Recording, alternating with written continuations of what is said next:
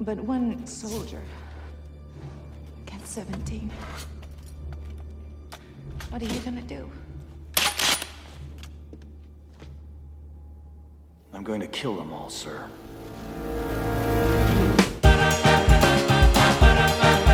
It's the Popcorn Digest with Gareth and Andy. Hello and welcome to Popcorn Digest with me, Gareth Green, and my co host, Andrew Raphael. My daddy used to say, "Don't blow holes in me."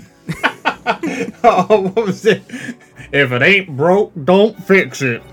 For this week's episode, we're watching 1998's Kurt Russell action vehicle Soldier, in which Russell plays the titular hero, remembered fondly for uttering immortal lines such as Yes, sir, and No, sir, and who could forget this iconic line? But is this Paul W.S. Anderson film an overlooked gem buried in trash, or does it deserve to rot in the junkyard? Find out after the trailer.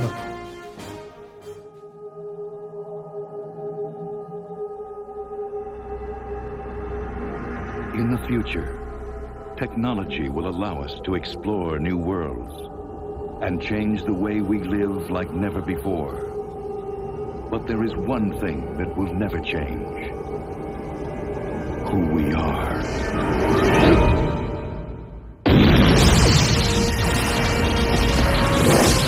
He was programmed from birth to be part of the most invincible army in history.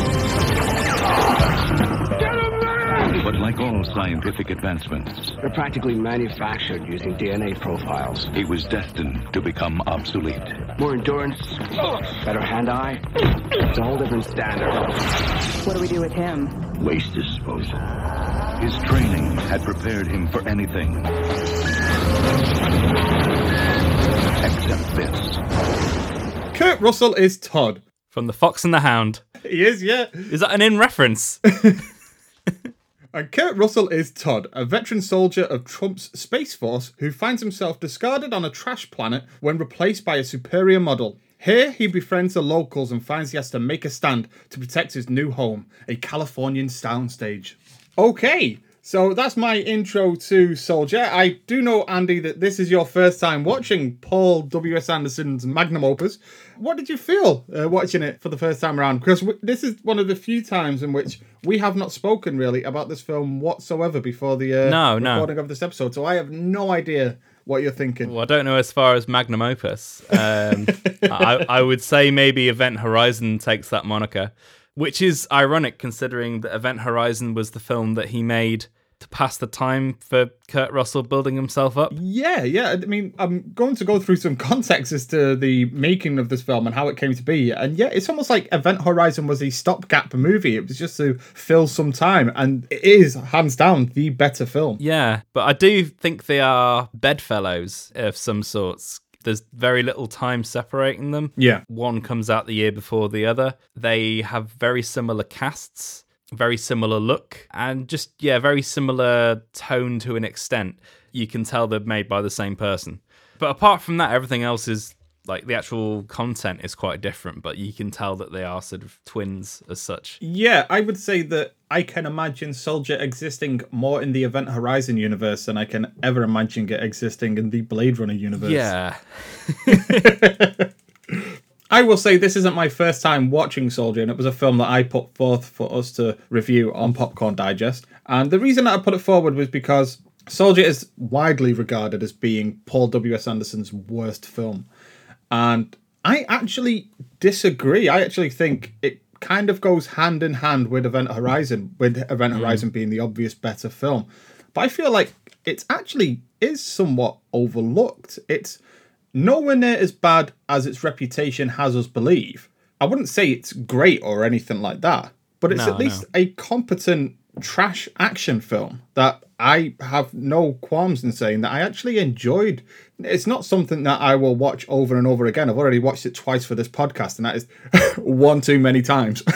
Yeah. it's certainly not an offensively bad movie, as many of us have been led to believe. No, absolutely not. It's actually quite a well-made movie, I would say. For films of of this type, probably one of the best uh, looking ones I've seen. Yeah, I will say that the uh, the DOP on this film was one David Tattersall, who you may remember from Star Wars Episode Two and Three. And one. Did, uh, did he actually do one as well? He did all three. Yeah, because he had a background with Lucasfilm anyway. He shot a lot of the um, young Indiana Jones Chronicles, Ah, right. which was always a dry run for the techniques that they would use in the prequels. Because Rick McCallum was the producer on those, and they a lot of the editing facilities and all all the post production was all tried and tested on those young Indiana Jones Chronicles. So he was obviously brought over from that. The reason that I was actually shocked to hear that he was also the DOP on Episode One is I've always found out of the prequels that it's the one that looks remarkably different from the other two. Yeah, yeah. And I think I've convinced myself that it must have had a different DOP simply because of the look of the film, but it's more so just the special effects hole that George Lucas fell into. Well, it was shot on film, wasn't it? The first one. Yeah, it was shot on film, and the others are shot on HD 1080p Yeah. digital. Prototype cameras. really future proof those movies he did. Oh, absolutely. I think also as well, like it surprised me anyway because the colors in Soldier are so vivid. Yep. And the composition and the lighting is superb. Actually, I, I would say it's easily one of the best looking films I've looked at that's from the late '90s of this type. And it really surprised me that I find that the lighting and the color palette for those Yeah. Star Wars prequels, and even the first one shot on film, to be very drab and flat. Mm-hmm. And I attribute that down to George probably being on his shoulder all the time. Yeah. Because you look at the rest of his filmography, the other noticeable entry around this time would be Die Another Day, which is actually a very well shot film for what it is. They have a similar color palette actually to this, vivid colors. Yeah, I would say. I mean, I did describe this film to you before you'd seen it as having cartoon characters, but I actually think that it has this vivid, pulpy comic book aesthetic as well that really Yeah, helps the film in many ways. In terms of the aesthetic, I think it was somewhat ahead of its time in that regard because films look completely different, especially action films of this genre. I mean, I'm talking about like the Bruckheimer movies as well, and even films that came a little bit later, like Lost in Space and stuff that played on the sci-fi. I don't think they were as inventive as the look of Soldier as well. No, they're a bit drab looking those Yeah. those films. But I do want to place this film in some context. I want to just set the hmm. scene and go through a few of the things that made this movie essentially. So, where this story starts essentially is with David Webb Peoples, who wrote the script. I think it was not long after he had worked on Blade Runner, and it was intended to be like a, a spin off of that universe. I read that it was based on one of the rejected opening sequences from Blade Runner, where the replicants are are on the junk planet. I think they're Yeah. hunting off-world colonists or something like that, and it's based on one of those sequences. And yeah, I think yeah, he started it in like 1983, or whilst Blade Runner was actually filming. I remember there's a striking image in the Blade Runner documentary uh, that shows you a storyboard image of Roy Batty rising from a junk pile. Mm, yeah, I think this is the image that this film is based on. That's where this film it takes that image and it goes from there. yeah, yeah. But in many ways, I, I feel like it's that connection to Blade Runner that has likely done this film a disservice because it doesn't compare to a masterpiece. It's not that type of film. I don't think Paul Anderson ever intended to make that type of film. He's more just happy having some goofy Easter eggs hidden throughout the film. But he's more interested in just making an enjoyable action schlocky film with some interesting ideas. It would be interesting to read the original version of the script because I know it went through a long gestation period and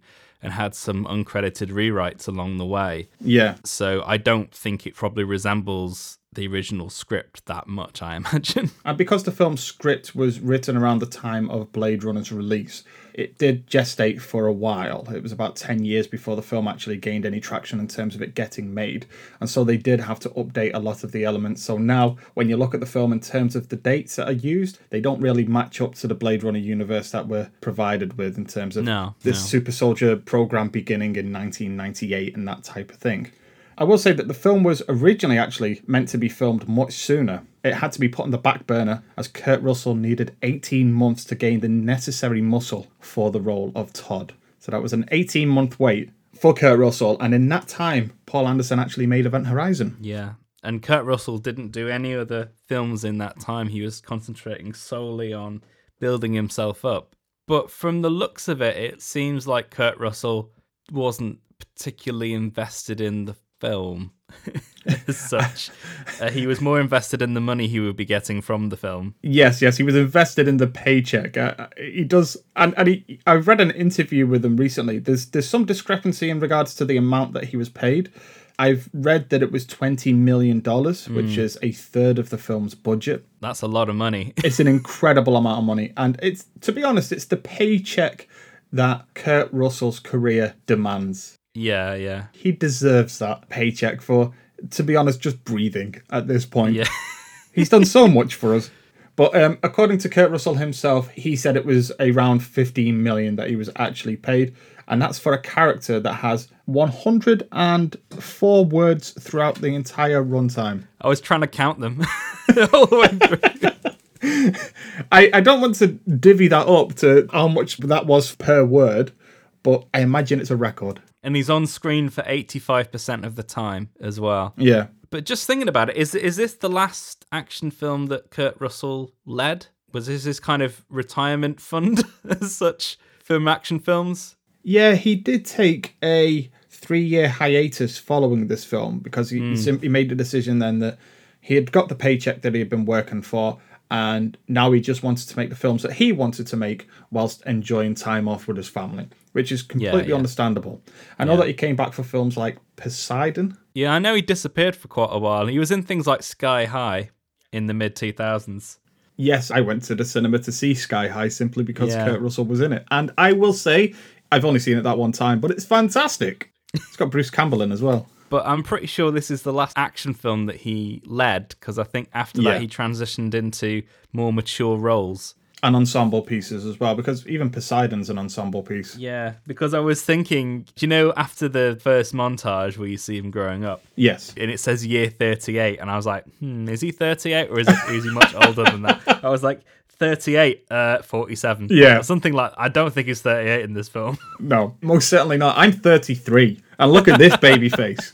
I think Kurt Russell is worth every single penny, but unfortunately, it had, did have a negative effect on the movie as waiting for him for that 18 months for him to gain the necessary muscle. As one of the things that did actually happen to this film was, well, it was billed as a Western in space hmm. by David Webb Peoples and Paul W.S. Anderson, and that's what he was attracted to he said that speaking to David Webb Peoples about the film, they made the decision that they wanted to shoot on existing locations to give the film a more authentic Western feel. But unfortunately, during the 18 months that it took Kurt Russell to gain the muscle, there were a series of storms. I think it was an El Nino that year. Mm-hmm. And it completely ruined the locations for shooting. There's only one real on location set, and that is the whale like ship boneyard thing uh, where the graves are, which is a fantastic looking set as well in an existing location. And Yeah, yeah. Paul W.S. Anderson's always pointed towards that and said that is what he wanted his film to look like. He didn't want it to look like it was shot on a soundstage.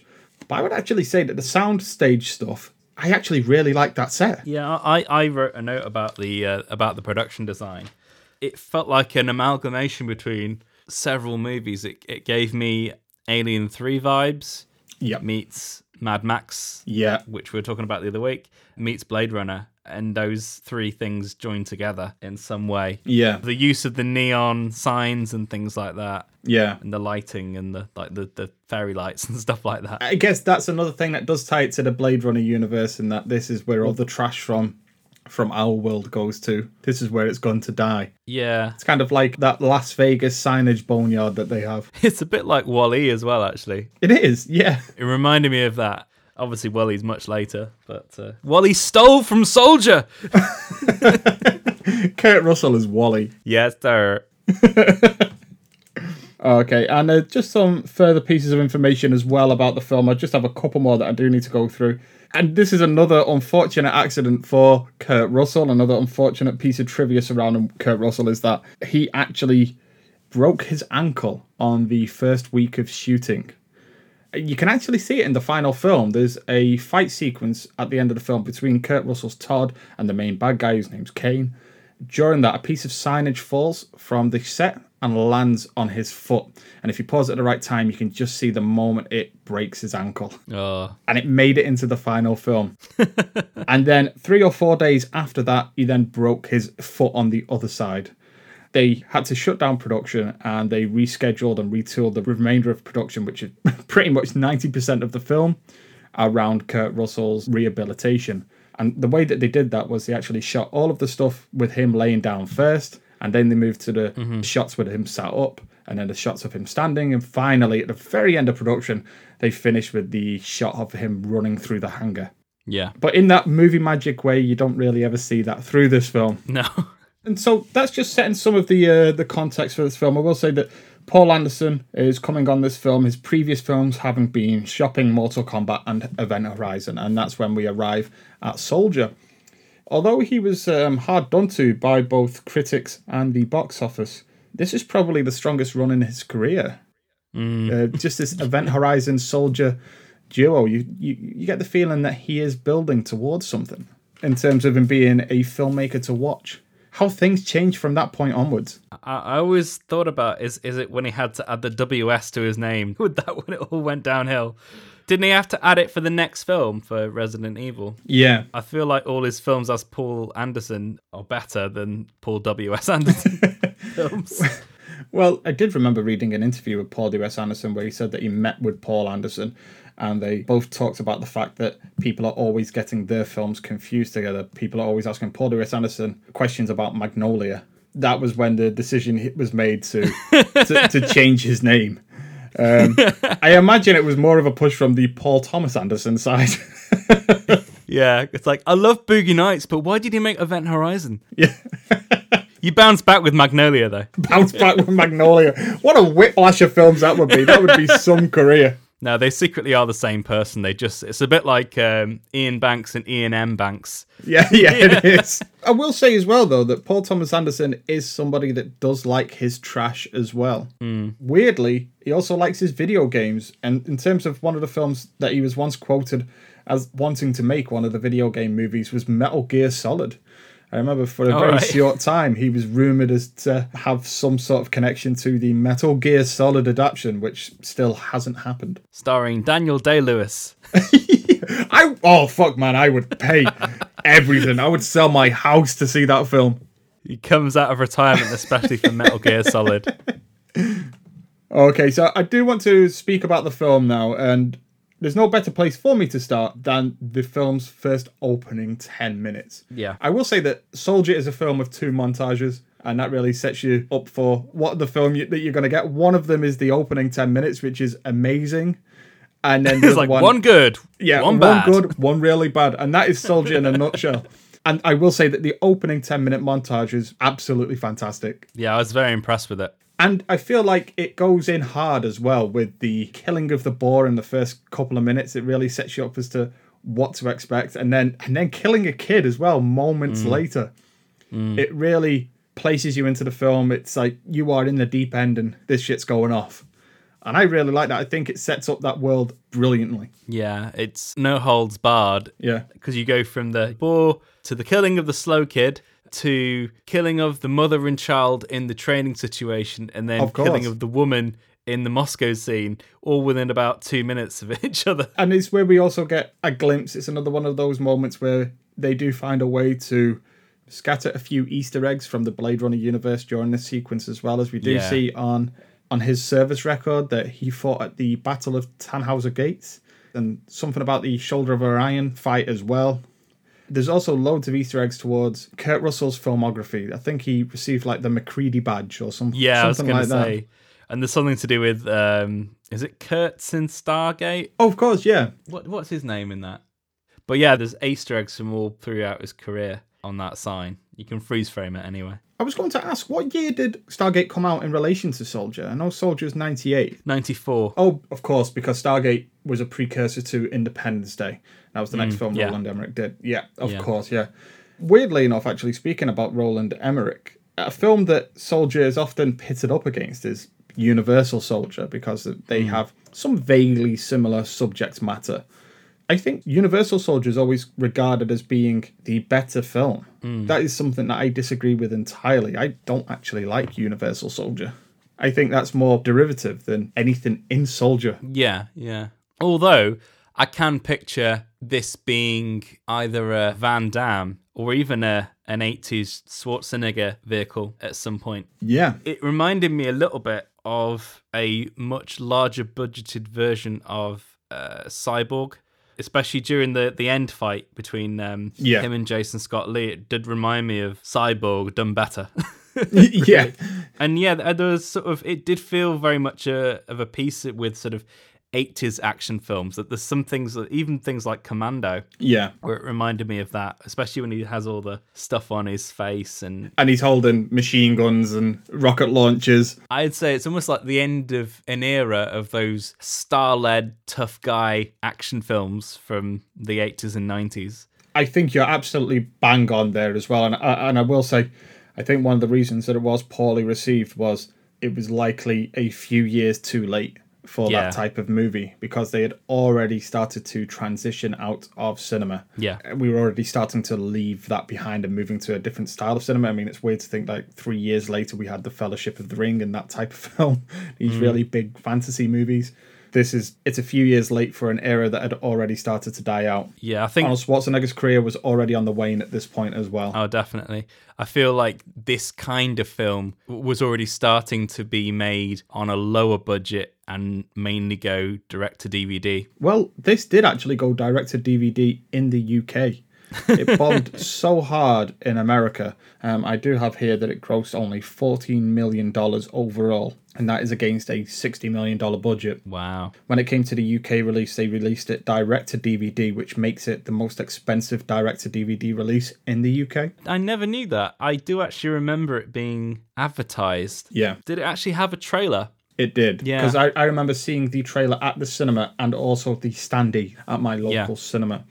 But also a, a film that I can't remember if this went direct to DVD with us. Was it Battlefield Earth? Did that actually get a cinema release with us? Hmm, I'm not sure. Because I remember seeing the trailer, I remember seeing the standees, but I never saw that it got released. Possibly. I'd have to look into that. Yeah. But anyway, Soldier at the time, it was the most expensive direct to DVD film in the UK. Which I think goes some steps towards saying as to why it's very little seen as well. It joins a club along with Theodore Rex Oh, as being most expensive direct to video films of all time. that really places it into context, doesn't it? Speaking about the film as being a direct to DVD film, it's weird to think about it. Back then, there was a huge stigma about direct to DVD films. It's like there's a gulf in quality towards what you see on a cinema and what you see that goes directly to home market. Yeah, yeah. And it's weird to think now. I actually think that Soldier, if it was released now, made to a more contemporary standard, its release on Netflix would actually make it one of the more modestly budgeted streaming uh, films out there. So it made it made me realize reading that, and even the Empire review jokes about it going direct to DVD. And made me just realize how things have changed in cinema over the last 20, 20 or so years. That actually there's not that stigma attached to streaming or direct to DVD anymore. In fact, No. some people, if not many people, prefer it. Yeah, yeah. Especially now when we can't literally go to the cinema. But I would say even on that front, it's a very high quality direct to DVD film yeah. because the skill on display, which I don't think that Paul W.S. Anderson gets enough credit for, because he's involved with some pretty trashy material.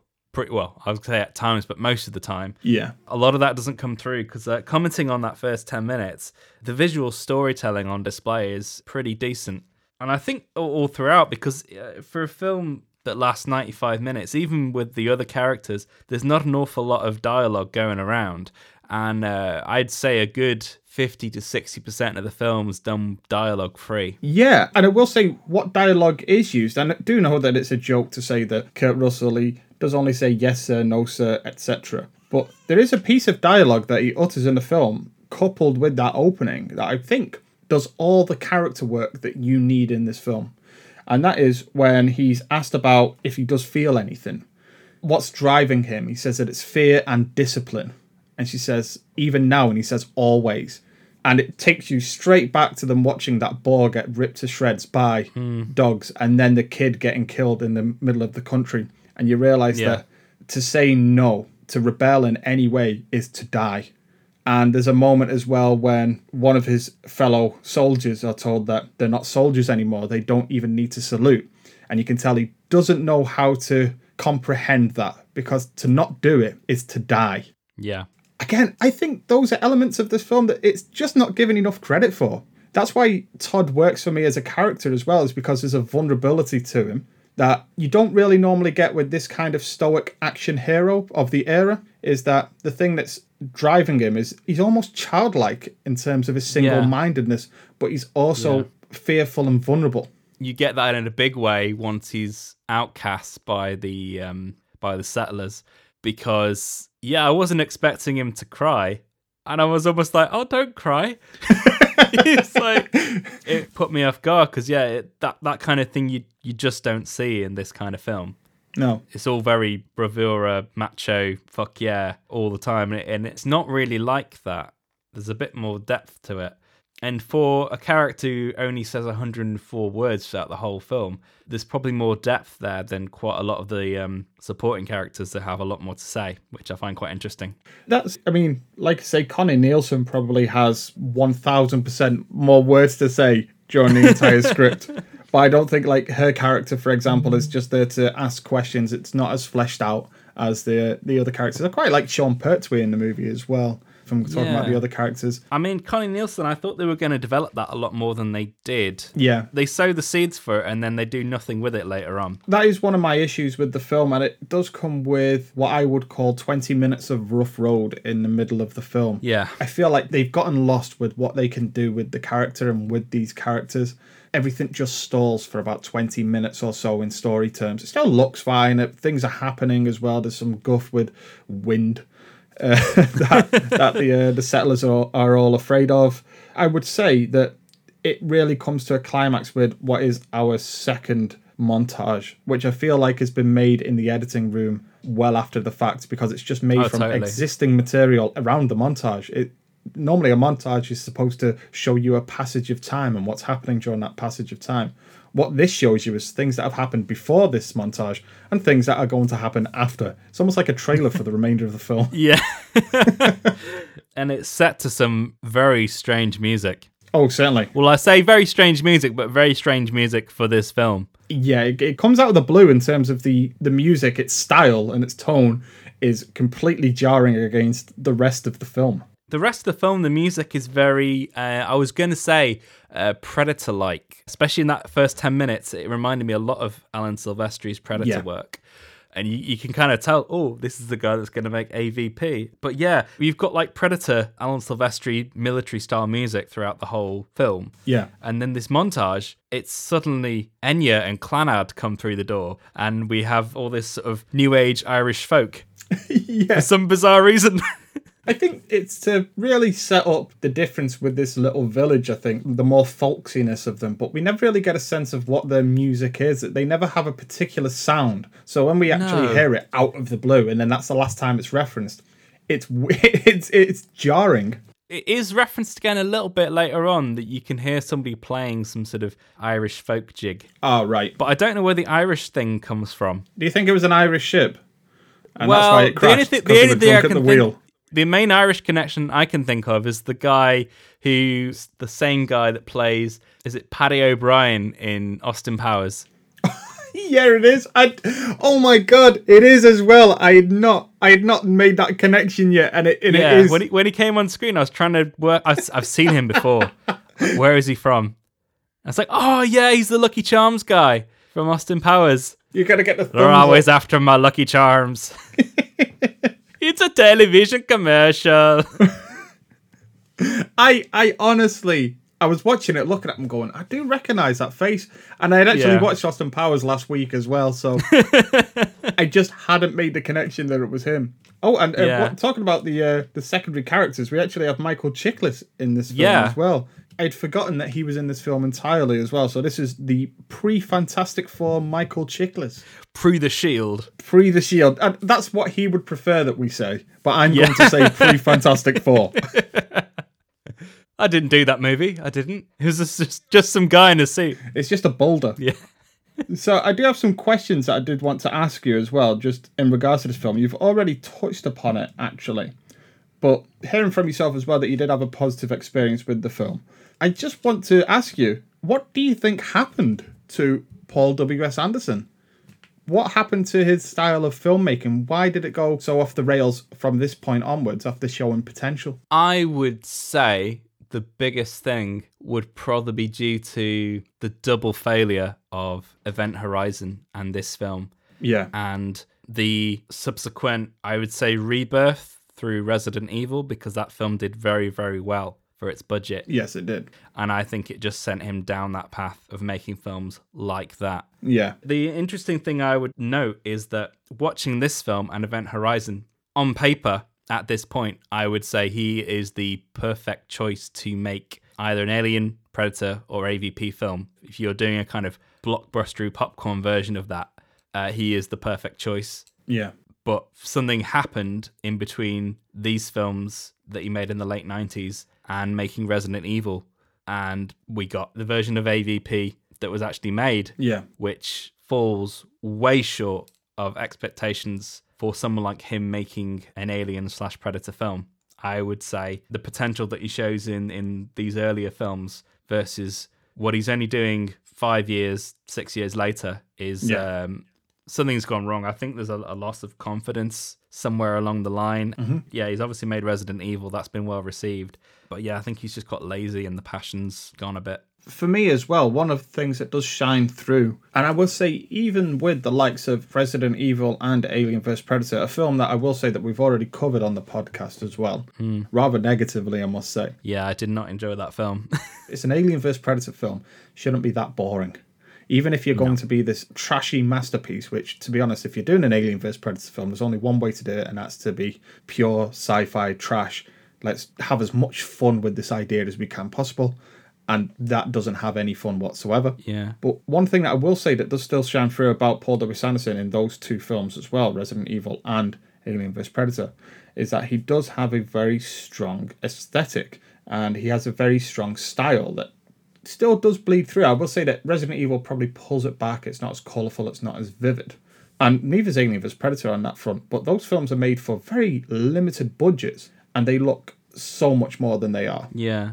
And I will say that it's not until recently when he's fallen into the trap of making these digital 3D movies. I would say that he has completely lost his way in terms of his visual aesthetic. I would say like once you get to like Resident Evil Afterlife and Three Musketeers. yeah, Three Musketeers is another one that's weirdly got some really weird 3D shots. Pompeii. Pompeii, yeah, that's another one, yeah. Just really dull. No passion there. Yeah. I'd prefer to see this type of movie from him again, where it's rough around the edges, it's not subtle whatsoever, but it's got passion in it, it's a bit trashy. And I will say as well, even the action in this film, compared to say like his last Resident Evil film that he made, The Final Chapter, that was a film that a lot of people laughed about because of the editing in that film is manic. It's all over the place and it's like cuts every couple of seconds.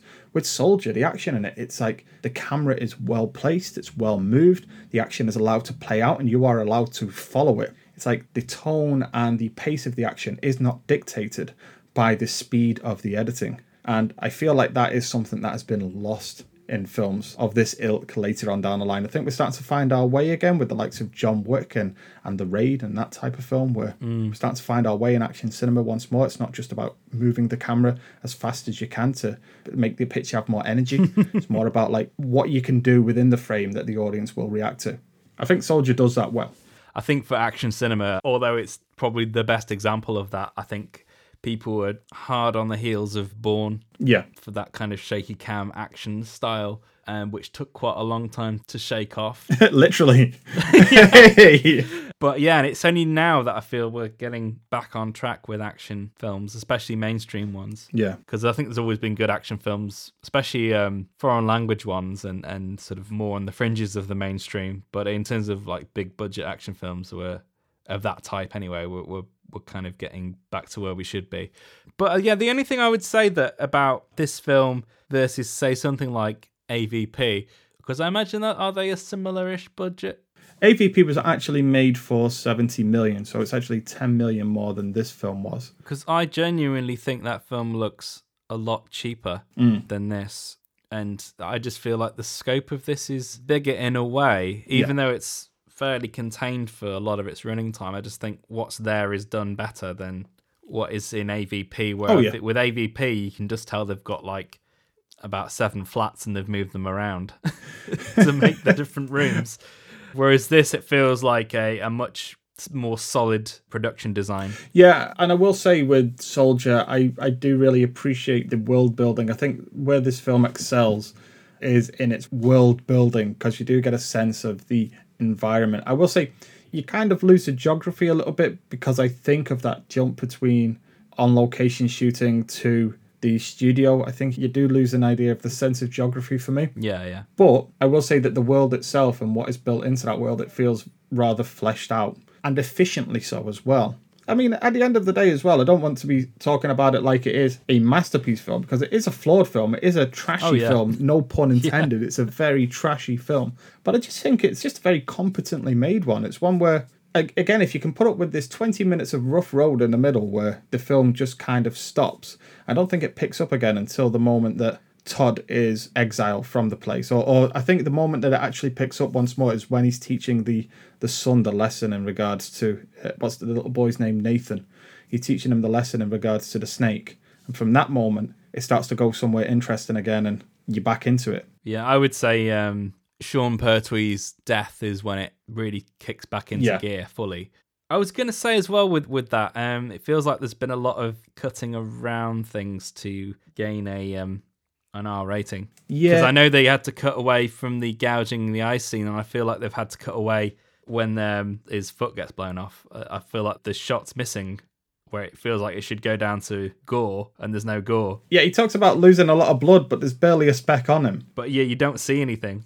No, I, th- I think you're right because I do remember one of the Empire magazines I got at the time. It had a giant picture on one of its pages of Sean Pertwee with his leg blown off from a shot that's not in this film, Right. Okay. and it looks far more gruey than what anything that we see in the film. Really, Yeah, You only yeah. get one real glimpse at it, and then it completely cuts past it.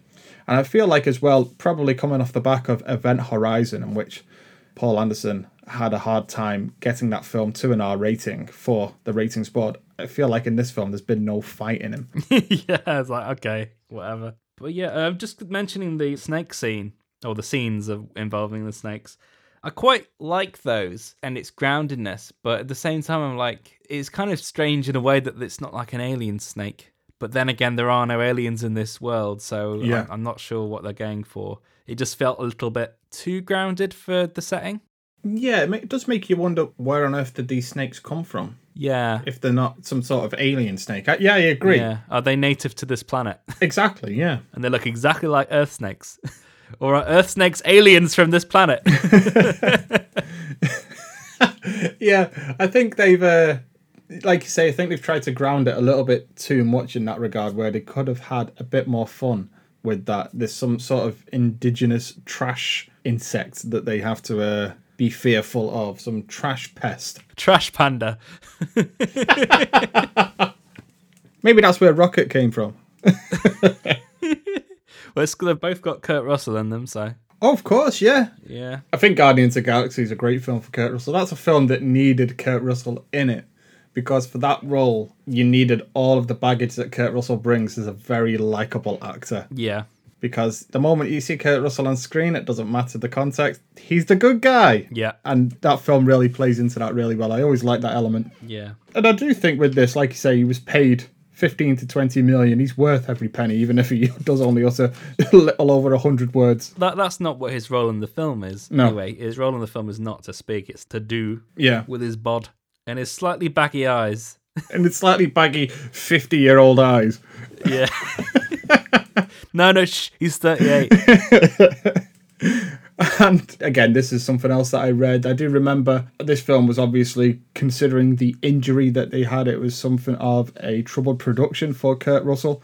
I remembered reading that he also kept on having to be rebuffed by Paul Anderson because he wanted to give himself more lines and more to say throughout the entire film. So they kept on having to knock him back and say, no, the less you say, the better it is for the character. But he had such a hard time coming to terms with that because he was constantly throwing out really good lines, really good ideas for lines, and he still kept on having to knock him back, even if they were great lines. He does get the one fantastic line, which is, uh, "What are you going to do?" And he says, "I'm going to kill them all, sir." It's like that's Yeah. great, that's good. It's not flashy, does the job. his other line, uh, which is great, is uh, "Your men are obsolete." was great, and I was I wrote "badass" next to that. it is it is a film in which again you would just call it badass and everything that comes with that you know it's Yeah, i'd say his other best line is probably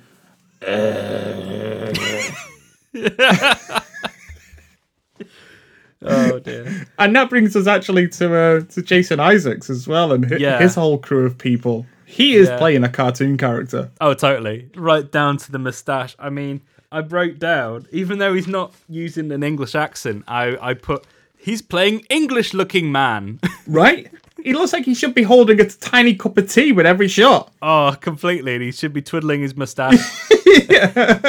your men are obsolete yeah.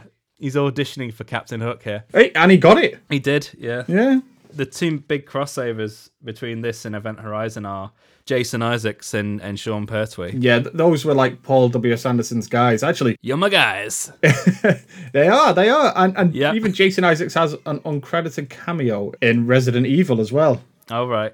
I was a big fan of Resident Evil. You got to remember, back when that film came out, I was huge on the video game, and I actually still think the first one is probably the best of a not great series of films. Speaking about Resident Evil, though, I do have an interesting tidbit that I did want to uh, provide you with today. Is that recently the journalist Nick de Semlyen, who we spoke about on this podcast before in our last Action Hero episode, he published an article in which he had a conversation with James Cameron, and James Cameron mentioned that his lockdown film of choice has been Resident Evil, that he's actually been revisiting quite often recently, and I do believe that he referred to it as being masterful.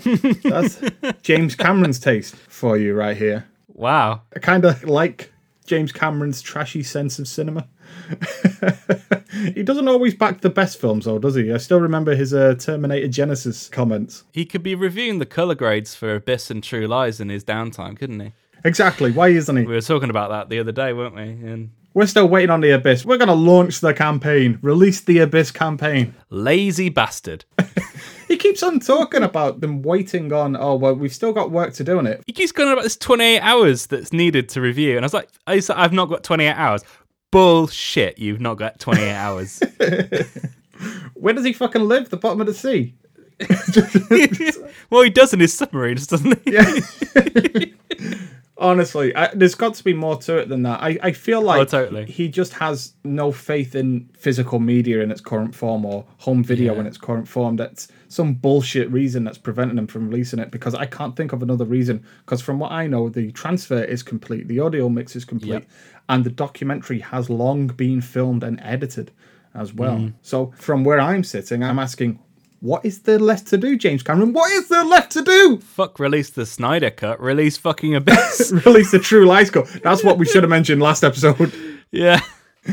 but, um, anyway, uh, going back to Soldier, I think I should mention that this is a, a very rare cinematic example of Gary Busey playing a rational character. He is still a cartoon character with his little metaphors, as my daddy used to tell me. Oh, he's playing himself. Yeah,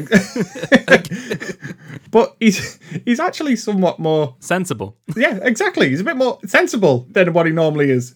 It's weird. I feel like we're in Bizarro world, and the actual version Yeah, of the yeah. script actually has Gary Busey in the Jason Isaacs role, and Jason Isaacs in his role. Yeah. But yeah, it's, it's a refreshing change. I will say because I always like to get to see uh, Jason Isaacs do a little bit of pantomime. Oh yeah, I mean he's the most incompetent military commander of all time. I was even reading in the IMDb trivia section how I mean one this whole training exercise, how on earth is this effective training for these um, super soldiers? I will never understand that. yeah, It's cannon fodder. I, know. Yeah, They're even shit at that. And just in terms of like someone mentioned that his offensive is done in the wrong order, like in Yep. terms of his uh, foot soldiers versus artillery versus the vehicles, it, it's all done in the wrong order. And I know, yeah. For for a film that leans very heavily into like military uh, maneuvers and that type of thing, it's it's it's it's funny that it gets it completely wrong. yeah. But yeah, I did enjoy uh, whenever Jason Isaacs was on screen and um, having his spats with uh, Gary Busey. In that regard as well, I will say for a 90 minute film, it has got quite a cast of characters. As you do mention, they are limited in the amount that they can do with those characters in 90 minutes, and yet all of them to me feel distinctive, even if it is in a cartoon two dimensional way. They've at least put Yeah, the time yeah. into establishing who those characters are enough for us to want them to get killed or survive or that type of thing. I think it's because the time is put in at the start with those characters. Yeah. You don't switch back to them a great deal during the rest of the film, but because their relationship and, and their attitudes are set up quite effectively Yeah. following the opening montage when they're testing out this new super soldier against Todd and their differing views on that. Mm-hmm. Even though, yeah, they are completely two dimensional characters, you know what they're about. So when you do switch back to them, you're under no illusions as to what they want and what they're doing. Exactly, yeah. And I will say as well, speaking of the bad guys, again, very two dimensional bad guy. Caine 607, Jason Scott Lee. I do think though that Jason Scott Lee is very intimidating in that role as well.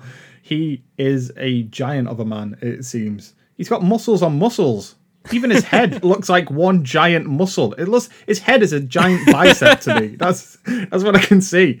He looks scary. It's strange though. I had a slightly different reaction to that. I uh, actually wrote in my notes with Jason Scott Lee, not so much the the opening sections, more so when he's driving the vehicle. yeah. I didn't find him threatening enough. Hmm. I'm not sure whether it was because of his line delivery. Yeah. He looked too nice to me. I don't know why. Oh, like somebody you'd like to introduce to your gran.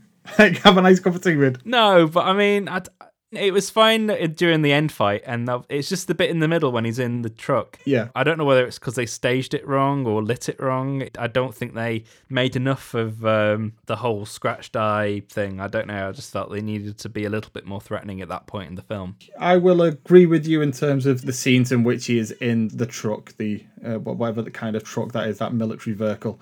When I was talking about him being intimidating, the scenes in which I think of him are not the scenes in a truck. It's that opening with his Yeah. fight against Todd and the two other soldiers from his unit. Mm-hmm. Yeah, I think the moment that he's inside the truck, he becomes a bit more anonymous as well. But the Yeah, moment yeah. it becomes a one-on-one fight again, it's good again. Completely. And I, I really enjoyed the bit at the start when he's basically had his eye ripped out and he's just acting normal. Yeah. It's like, yeah, yes, exactly. sir. My eye's hanging out my socket, sir. I mean, it made me laugh anyway because I was like, Kurt Russell's supposed to be this sort of advanced soldier, and he was he's huffing and puffing doing his run, uh, and I was like, sit down, have a break, have a Kit Kat, have a break, have a kick. I like that. and I was like, th- this other guy's totally gonna, you know, yeah. send no illusions that it's not being predictable anyway. So it's not that kind of film. You know what you're getting, essentially. Yeah. And I will say again, in that regard, don't be walking into this film expecting something that's going to blow the doors off your car. No. It's just simply very enjoyable for a film that is often regarded as one of the worst action films in, in cinema. I mean, to be regarded as the worst film in Paul W.S. Anderson's filmography. That takes some going, really. That's already a, a director that people regard as being pretty bad, anyway. It's definitely not. Yeah. But um, it's so predictable in that way that I am. I felt slightly robbed when yeah he didn't get with Connie Nielsen at the end. Yeah. Especially I wrote mmm woman boob for that scene. He catches a glance, doesn't he? Yeah, I thought that was going somewhere in a proper B movie direction, but it, it they didn't pay that off. I think they played more into it as well with that second montage that we don't like. That seems to be built around simply to create some sort of attraction between Todd and her as well. So it's it's weird that they would go out of their way to put that montage in place where they're playing on that attraction and then have no payoff for that later on down the line. And I think that's where they've tried to build in some sort of romance, but it's all done in the wrong places as well. Because Yeah. let's not forget, during those montage sequences, Sean Pertwee, her husband, is still alive. Still very much alive. Still very much a loving husband as well. It's almost like they're trying to create this romantic relationship, and like you just got Sean Pertwee in the background. I'm still, I'm still her husband at this point. he, he is getting cooked to fuck. Yeah, it is a bit of a weird one that as well, especially how um, Sean Pertwee, all power to him, he's very relaxed and, and very accepting of this as well. Oh, completely. Like you say, he's just simply stood on the sidelines, like, yeah, why not? It's just a super soldier that's come here to bang my wife. What could possibly go wrong? have a go. Everyone else has. yeah, have a go, mate. I, I did. okay, so I will just jump into now. We're starting to get towards the end of this thing. So I will say, do you have any final thoughts in regards to Soldier? Anything that you'd like to bring up at this point? Yeah, I would say that I did like both comeuppances of the the main villains. I liked Yeah. the helicopter blade gag that they use with Jason Scott Lee. I, I liked that for all this super soldier high tech that he basically kills him with the basically the most low tech method in the world. yeah. And I do just love the um, Jason Isaacs pissing his pants at the end and then getting thrown off the ship and then squabbling over the bomb. Yep. Very view to a kill, I would say. I thought of view to a kill when I was watching it. It does. It, it feels. It reminded me of when they were squabbling over the dynamite at the end. That's it. Yeah, yeah, that's the scene. Yeah. I will say as well, I really like the ending for Jason Isaac's character, especially. But also, I really quite like the ending of the film with Todd and Nathan, the little kid. Yeah, yeah. It's just a nice, touching, corny moment at the end of the film that works. I feel that's where the payoff with Connie Nielsen, that's where I thought it was going to come, and, and that shot never came. It just Yeah. ends with him with the kid. And I thought, oh, is she going to come into frame at some Yeah. point and they're going to have a look?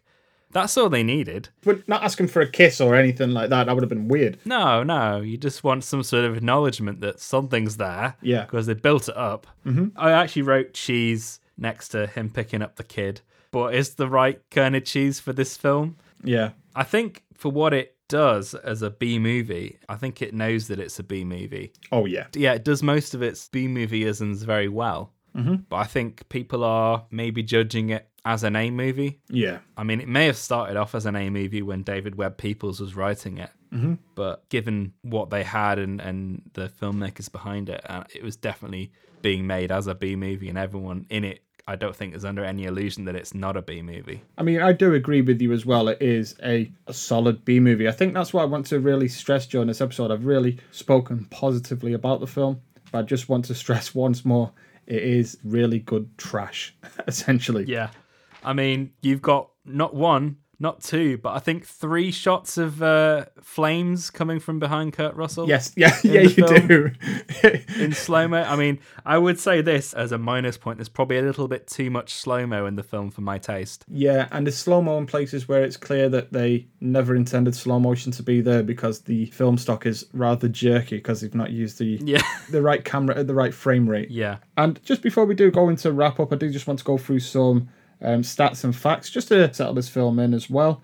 I do want to say that the, the Rotten Tomatoes score for this film is 12%. ooh, Exactly. And the consensus is that it's a boring genre film and a waste of a good set. Empire magazine gave it 1 out of 5 and described it as truly dire. All of that really does say why I wanted to review this film in a sense is because that sets you up for a film that is truly awful with no redeeming qualities whatsoever. yeah, And this is a very competently made action B movie. Mm. And I think that is actually reflected in its IMDb score. yeah, yeah. I found a website in which you can track IMDb scores over the years since IMDb started. And this originally started at around five on the IMDb scale, and now it's grown over the years to six out of 10, which I mm. would say is rather fair for this film. It's You're looking at more of a six out of 10 film than something like a five or a four, as it's often described. It does seem to indicate that there is a very small but steady growing change of opinion about this film. Yeah, yeah. And I think the more time that passes and the more we get to divorce it from Blade Runner and that legacy, especially now that Blade Runner 2049 has come out, and we can really set our expectations as to what type of film it actually is, not what it could be, that's going to work in the film's favour. Yeah, yeah. I'll just go through my final thoughts about the film now as well. I, I've wrote down, I've done a, a little bit of a write up and said, although Soldier is by no means a perfect film, it is one made enjoyable by a strong central performance from Kurt Russell, an interesting central premise, and some strong world building. If you can tough out the rough road, as the film does lose its way for 20 minutes or so, there is some good fun to be had from a once promising director. I do wish we get to see more of this from Paul Anderson in the future as well. Uh, sorry, Paul W.S. Anderson in the future. Yeah. Maybe you should change his name back to um, Paul Anderson and see what happens. He might get in with a few more uh, producers that might suddenly want to make films with him again. Yeah, mistaken for P.T. Anderson. Wonder if he can wear one of those like Groucho Marx glasses and nose mustache combo things. Yeah, I made There Will Be Blood. Yes, I'm best friends with Daniel Day Lewis, and he wants to be in my sequel to Death Race.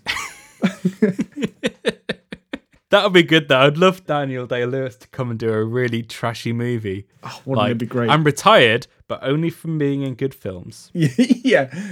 so for the next 10 years, I'm going to be making direct to DVD trash. Yeah. Do you know like how um like Ian McKellen did that he had that year one time, didn't he, where he basically sort of did all his bucket list things like I want to play Widow Twankey in a pantomime and I want to be in Coronation Street and I, stuff I like want to be in Coronation Street. Yeah, yeah. And he did all those things. And I was like, oh maybe Daniel Day Lewis will do that. Yeah, I want to be in a in a direct to DVD film with Milla Jovovich. with dodgy green screen. Honestly, if the only thing that our audience members take away from this podcast is that they have a desire to watch a direct to DVD action film starring Daniel Day Lewis, and that's what they want to make their life goal, I think we've done well in this world, Andy. Maybe they should make a, a Neil Breen biopic Holy starring Daniel Day Lewis. Holy shit, mate, you've hit the nail on the head. I Hmm. want to see that today. that is it. Uh, but could you imagine a Neil Breen film with Daniel Day Lewis? There's too many egos on one screen there. So like it would be the first Daniel Day Lewis film where all of the best lines are given to other characters, mainly Neil Yeah. Breen. but it has to be made by Neil Breen as well. It has to be. Anyway, I would say, do you have any final thoughts on Soldier, Andy? not really. I mean, it's a funny old one because yeah, it's a really fun B movie, and I enjoyed it whilst I was watching it, and I enjoyed all the bits. It's quite a satisfying run when he starts dispatching all the super soldiers. Yep. It's a lot of fun whilst you're watching it. It leaves no impression whatsoever afterwards. Absolutely. Yeah. So yeah, it's never gonna knock your socks off or anything like that. And I, I even maybe think, in the grand scheme of things, maybe an IMDb score of six out of ten's maybe being generous when you think of all cinema. And I mean that's why ratings are kind of difficult anyway because you're rating it more within its own genre rather than Yeah. against other types of films. So yeah, it's difficult to gauge in that sense. But um, Yeah, because on, on one level you end up like leveling Shaun the Sheep against The Godfather. Oh, totally. But two great films, but not two that you find yeah. together. yeah, it's definitely that classic popcorn movie where you're gonna have some fun whilst you're watching it, and then you're just gonna completely forget about it. But it's a well-made one. I think you've hit the nail on the head with Soldier. So I will say that we're going to be running into uh, give you a little taster of what to expect And next week. We're going to just give you an idea of what our next episode will be. We're actually going to begin releasing some lost best forgotten movie episodes. Beginning with next week is going to be Titan AE, an episode that we promised. What was the film that we uh we had done when we promised this? It was the last episode we recorded of the original run. It followed Last Action Hero. If you listen to the end of uh, Last Action Hero, we announce it, and it never appeared. And we recorded it. It's just with all these lost episodes that we're going to release, life just got in the way. Yeah. and uh, we never ended up finishing um, the editing process for it, and it just got to the point where we could never fit them in. So we're, we're doing we're finishing them off now. Yeah, Yeah, we'll be releasing them sporadically throughout this run. we're finishing them off with a bit of handwork. A bit of polish. It's the messy work, but someone's got to do it. Just uh, giving it a little spit shine. So next week you will be back to best forgotten movies. It will be the Titan AE episode, so you'll be able to get your teeth into that. But for now, I've been Gareth Green, Sir, yes, sir. and that has been Andrew Raphael. Thank you for listening.